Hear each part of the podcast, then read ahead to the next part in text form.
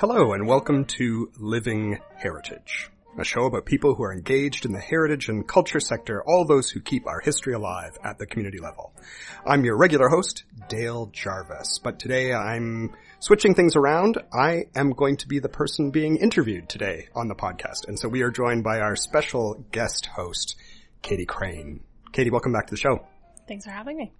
So, Um, you're in charge. I am in It's- charge. So this is a weird thing for me. This is a weird thing for me. um, I guess tell me about your big award. Okay.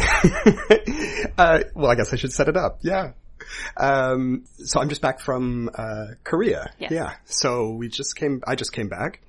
Um, and I was there for two things. I was there for, uh, an award presentation and then also for a conference. So, uh, we can talk about both of those if you want. Absolutely. um, okay, so what was it like in Korea? Uh, it was awesome. I had never been. I had never been to Korea before. I must admit, I didn't really know a lot about Korean anything, Korean history, Korean culture, you know, aside from a few little things here and there. So it was, it was really, uh, it was kind of eye-opening. It was great. It was great to kind of be immersed there for, I was there for, gosh, over two weeks. So yeah, it was good. So we won an award. Uh, Heritage NL won this award, uh, which was sponsored by the city of Jeonju, which is um, about three and a half hours uh, bus ride, kind of uh, south of Seoul. Yeah, and um, it's a it's a fascinating city, and they're really big on on intangible cultural heritage. So they had sponsored uh, this award uh, for for people who were doing work safeguarding ICH, and it was an international kind of award. So what did you win the award for? So, uh, Heritage NL's Intangible Cultural Heritage Program uh, put the award nomination in, and, and it was kind of for all the stuff that we've been doing for the last 10 years. Um, what they, what they seemed to really like was that we've been doing a lot of community-based work. I think that was what kind of resonated with their, with their jury. Yeah. And what were the, some of the other people who won? Uh, so there were three. There were three uh, finalists, um, and something like over forty different uh, organizations and individuals had applied to uh, for this this award, and so there was one other NGO that won the award, a group called Contact Base, which was from India. And then there was also an individual award that was won by a professor from Morocco, uh, Dr. Skounti from, from Morocco, um, who's been doing a lot of work kind of with local ICH initiatives in Morocco. And Contact Base is an organization that represents folk artists and performers, uh, and they have a huge number of people that they that they do work with. Um, so yeah, that was kind of cool. It was um, we did a, a colloquium as part of the award presentation and uh, everyone got to present on their work. There was a little bit of time for each of the three of us to talk about the work that we had done, and then there were questions from the audience, and uh, just kind of an opportunity to uh, kind of give our thoughts on on safeguarding ICH and living heritage. What is something that you learned from the other people that uh, that were there? Oh gosh, that's a good question. I, I think, I, I think that hearing about the stuff that they're doing in India is really interesting. Uh, th- they're really using ICH as a tool to uh, kind of help in community development. So, um, a lot of the people uh, that they see who are tradition bearers, who are dancers, performers, folk artists, um, never really had a market for what they were doing. Um, and so as a result, some of those skills and techniques were starting to fade because there just wasn't an opportunity to practice them. I, I know at one point they were talking about uh, dance traditions, and dance traditions were something that they would do, you know, once a year or every so often at a festival. Um, and no one was no one was paid for that work, so no one really put work into that. You know, they wouldn't. It would kind of be last minute, and um, and so the transmission of the, those skills were starting to break down. And now uh, those people are performing nationally and internationally. They're getting paid for their work. Um, the the artisans are finding new markets for their uh, for their work. Um, so yeah, that was really neat. There was also a really cool uh, kind of storytelling tradition that one of the one of the women who came from India was presenting on, and they do these um, kind of like paintings, I guess. It's but it's uh, it's like a mnemonic for uh, a story. So it's like it's a painting in kind of a uh, the ones that they had were kind of these vertical scrolls with different images.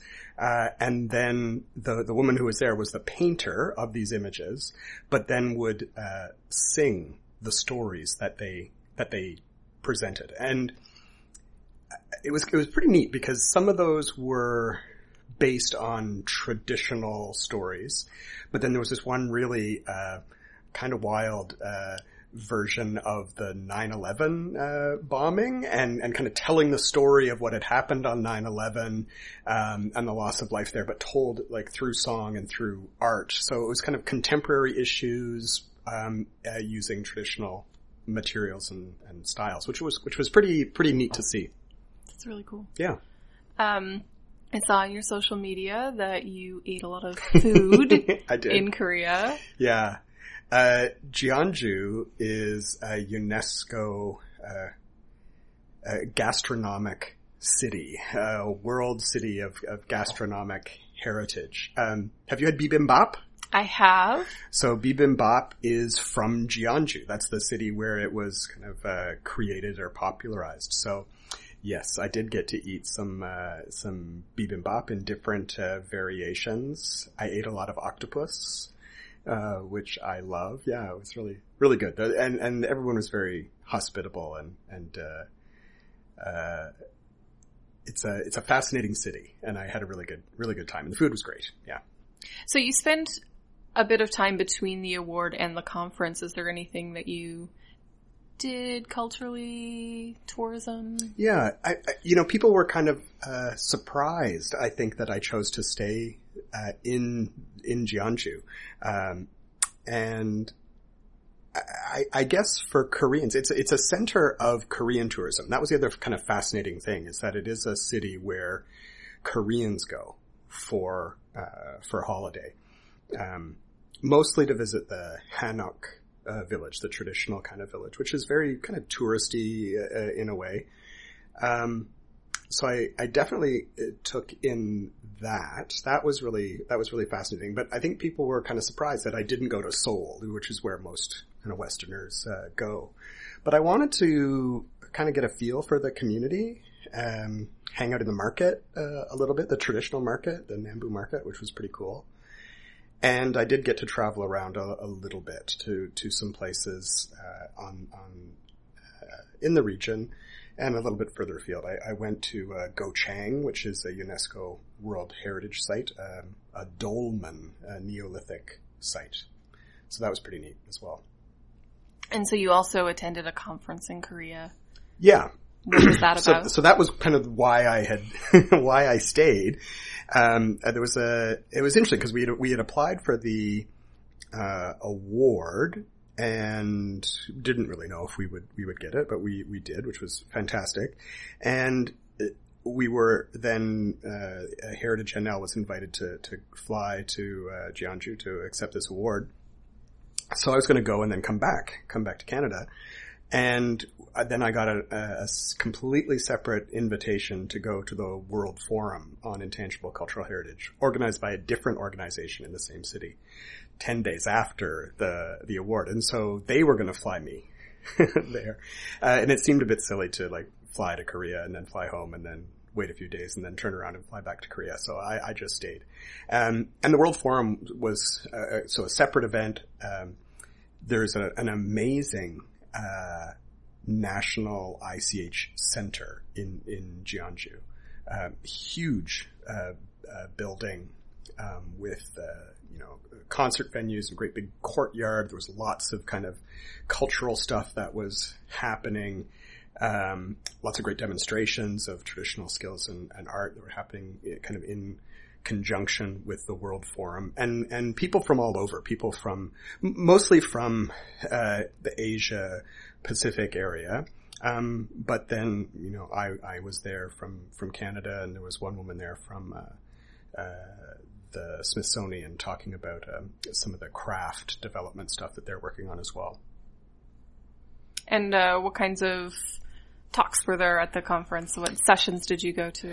Uh, I, I was presenting on, on the work we were doing on on um, some of our our craft, uh, well, not just craft, but some of our living heritage uh, economy case studies. So I was talking about about that other people were presenting on different uh, projects that they were running. It, it, was interesting, you know. I I was in this session and I was talking about craft, and there were a couple other people uh, in the same session who were talking about kind of how they were using craft for local local uh, economic development. Um, it was a woman from uh, Norway talking about a kind of a folk school that that she's involved running, where they teach uh, traditional skills uh, like blacksmithing to kids, which is amazing.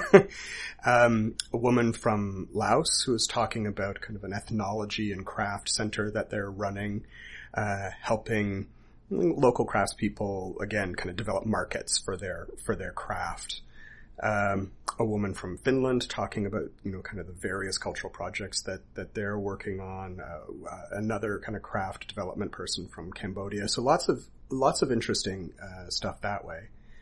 Um, and then on the last day, a really fascinating uh, session on uh, kind of cooperation between North Korea and South Korea. Oh, that's interesting. Yeah. Uh, it is interesting. No one from North Korea was there.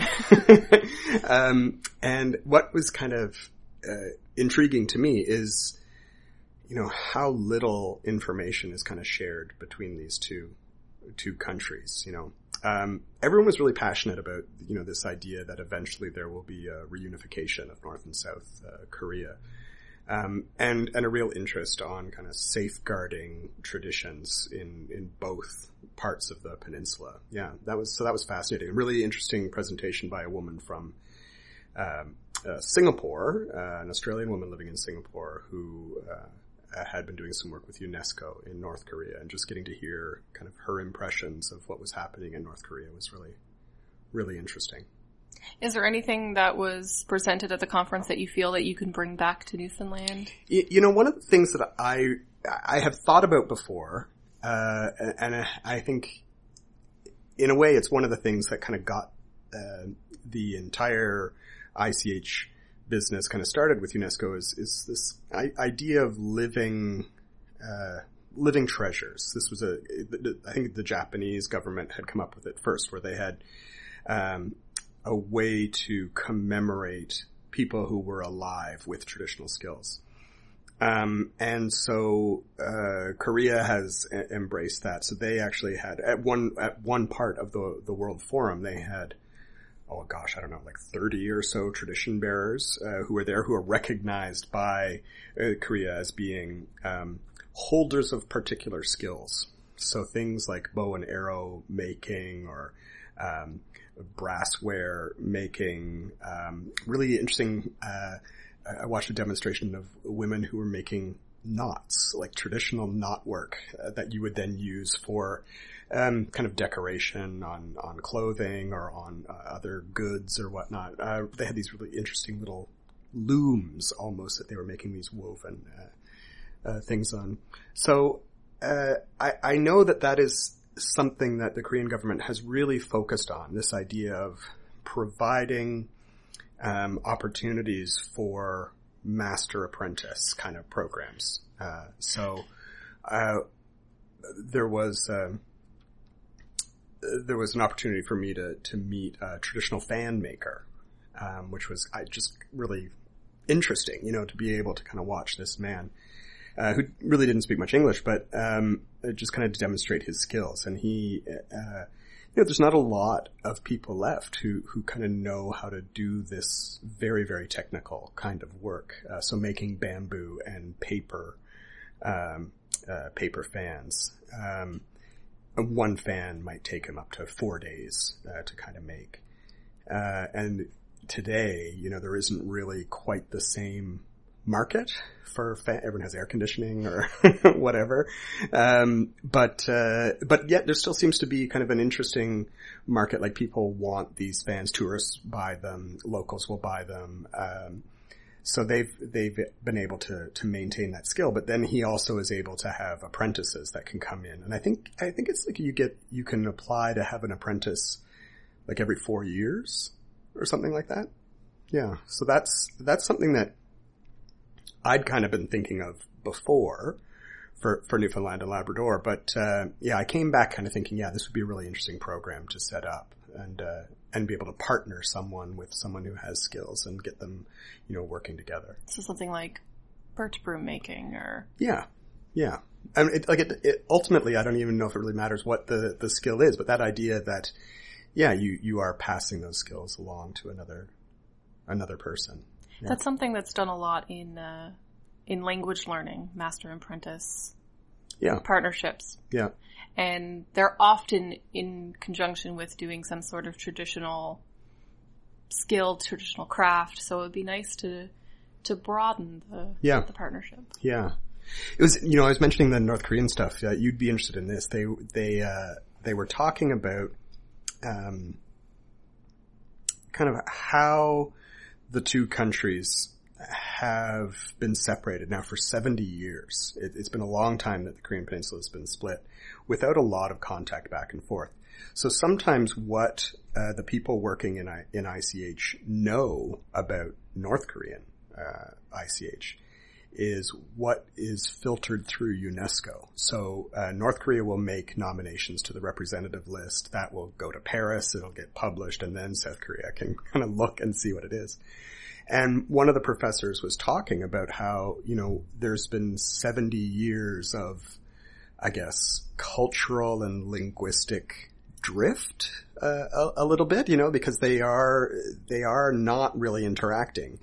So he he had gone through some of these documents and had uh, and, and was picking out words, like very specific words in in the, the documentation, and saying, you know, in South Korea we say this word for uh, for uh, hanji, like for, for traditional paper making. And in North Korea, they will have just a, like a slightly different word, or they'll, or they're using different forms or older forms of the words.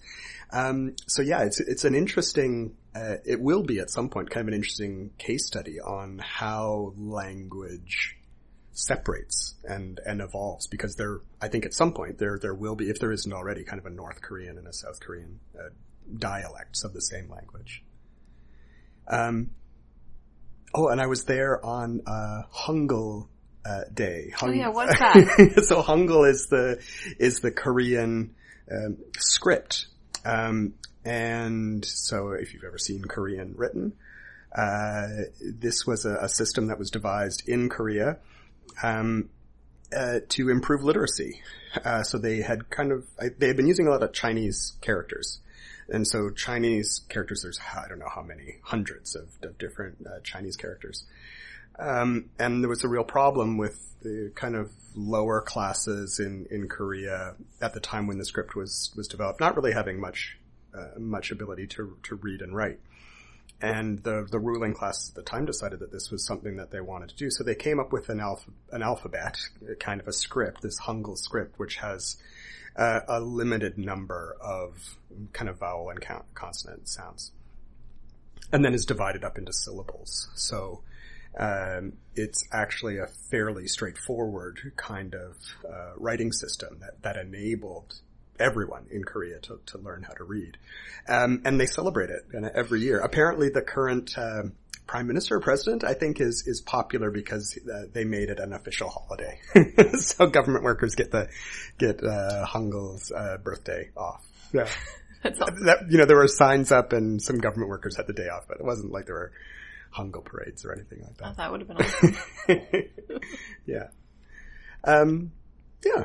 Yeah, it was kind of neat. It is, you know, it's, it's an, it's just always interesting to travel and be somewhere different. And, and sometimes things would feel very similar and then sometimes things would feel very, very different.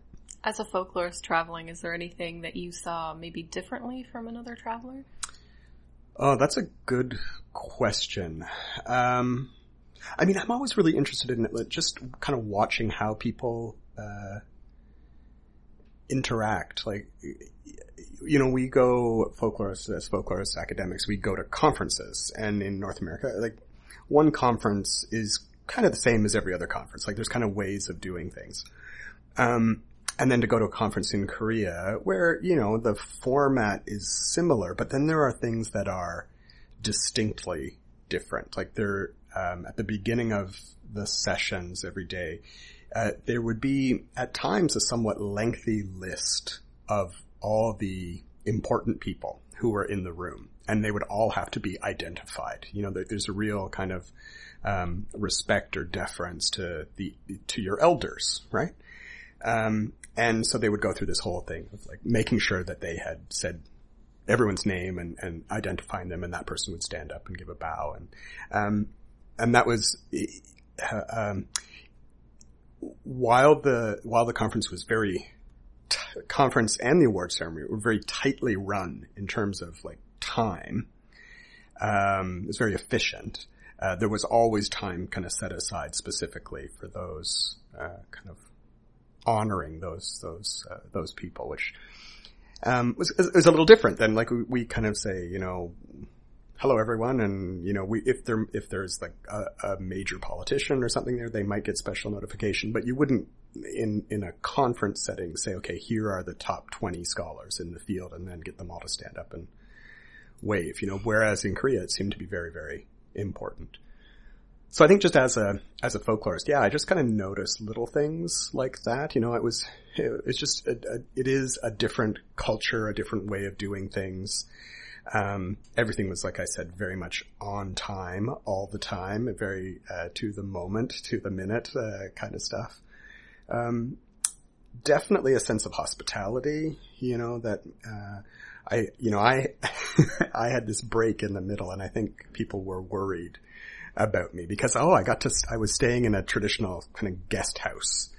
Um, oh, I don't know if traditional is the right word, but a, a more Korean style guest house, so sleeping on a futon, uh, on the floor. And I think, I think some of the organizers were just kind of very worried that I as a Westerner would, would find it uncomfortable or odd to be not sleeping in a bed, but to be sleeping on a, a futon, which was fine. It was good. So, would you go back to Korea? Yeah. Yeah? Yeah. Uh, I, I really enjoyed it. Yeah. And, and people were genuinely, you know, really interested in, in culture and heritage. Like it, it is impressive how much work, uh, Korea has done in the field of ICH. So they have these great research centers. They have universities that are doing this work.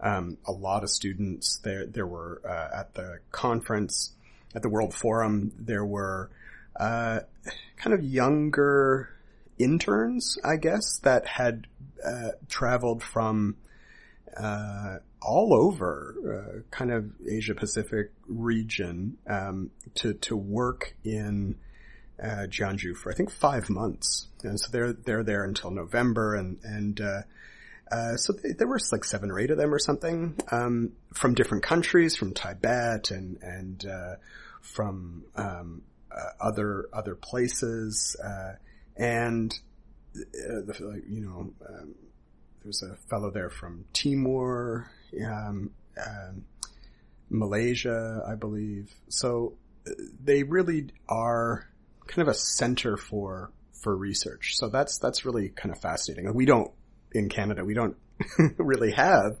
anything that compares to that. We we haven't ratified the 2003 UNESCO convention, um, and the Koreans are very committed to um, to this kind of work. Uh, and the mayor of uh, Jeonju, who was there to present the uh, awards uh, at the the award ceremony, you know, he seemed very committed to this idea that that the city of Jeonju is is a city that takes uh, uh, ICH very very seriously. You know, you asked one thing that I kind of would come back to Newfoundland with, and it seems anyway that in Korea there is a lot of um, municipal focus on ICH. And in Newfoundland, we've kind of done it on a provincial uh, basis. But, you know, uh, living heritage kind of lives at the community level. And so for towns to get involved, I think is really, really good. That's something that maybe we could, you know, develop in the future. What was your favorite thing in Korea? What was my favorite thing in Korea?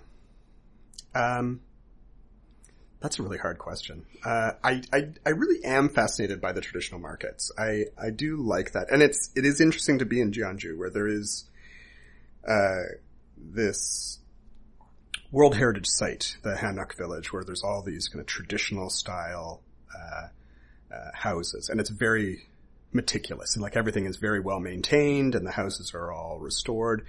Um, but a lot of the businesses are modern businesses that have that have moved in. So a lot of restaurants and tourist shops, and you can rent um, uh, traditional clothing and walk around. And all the and all the young people, uh, that's what they were doing. All these young tourists would rent these uh, costumes, either traditional costumes or 19th century uh, uh, costumes, and then uh, wander through these very picturesque street, streets and, and take selfies. it's very, it was very Korean, I think, to do this. Um, but then to go in the same city, then go to the more traditional market, which is not, um, as developed. You know, it's m- very much more for the local, uh, the local people. Uh, so again, you know, you asked about like what I thought as a folklorist. For me, that kind of living contemporary, uh, kind of folk life is really fascinating. And, and I would think of that as being ICH. I, I think to a certain extent what uh, Korea has chosen to focus on has been some of that more kind of traditional, in quotation marks, uh, kind of stuff. So things like paper making and, um, you know, the kind of the, the older traditional crafts, uh, printing and those kinds of things. Whereas, uh, maybe some of that more thing that we would think of as contemporary folklore in North America, um, maybe that hasn't kind of quite filtered down, um, yet. Though they do have an interesting built heritage program, which they call Future Heritage, which I think is a fascinating idea. They're looking at kind of mid-century uh, buildings. There was a Jap- Japanese occupation uh, in uh, in Korea in the early part of the 20th century, so there are buildings from that period that maybe aren't heritage buildings yet, but they recognize that at a certain point, these will be the heritage. They are the, the heritage buildings of the future. So they actually have a designation program for future heritage. So they're kind of thinking about stuff that maybe is kind of on the fringe of what is considered heritage now, but they're, they're kind of planning ahead.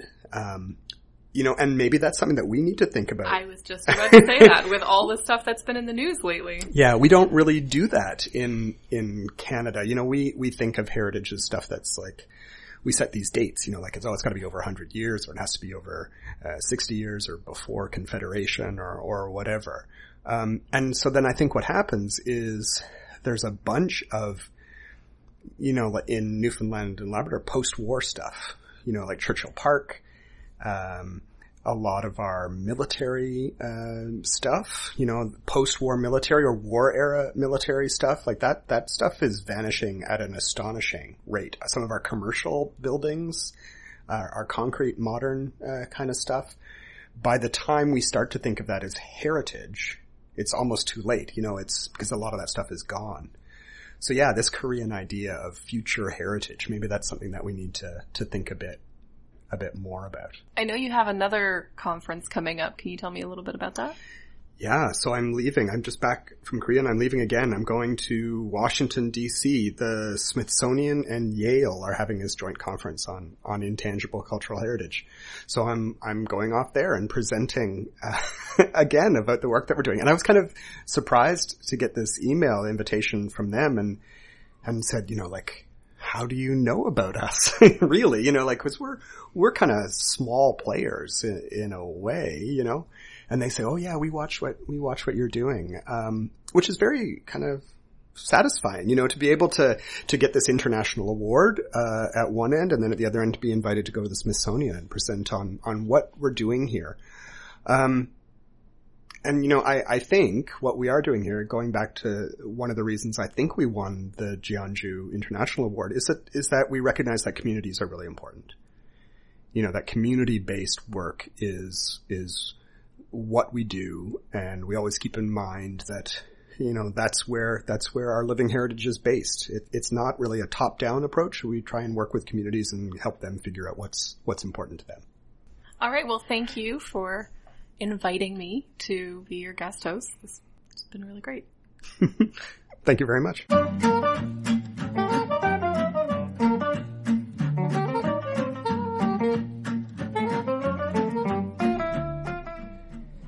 You've been listening to the Living Heritage Podcast, a co production of Heritage NL and CHMR Radio at Memorial University. You can find previous episodes on iTunes or wherever you download podcasts. We're on Twitter at HFNLCA. Do you have a question or a suggestion about an aspect of culture and heritage you want us to explore?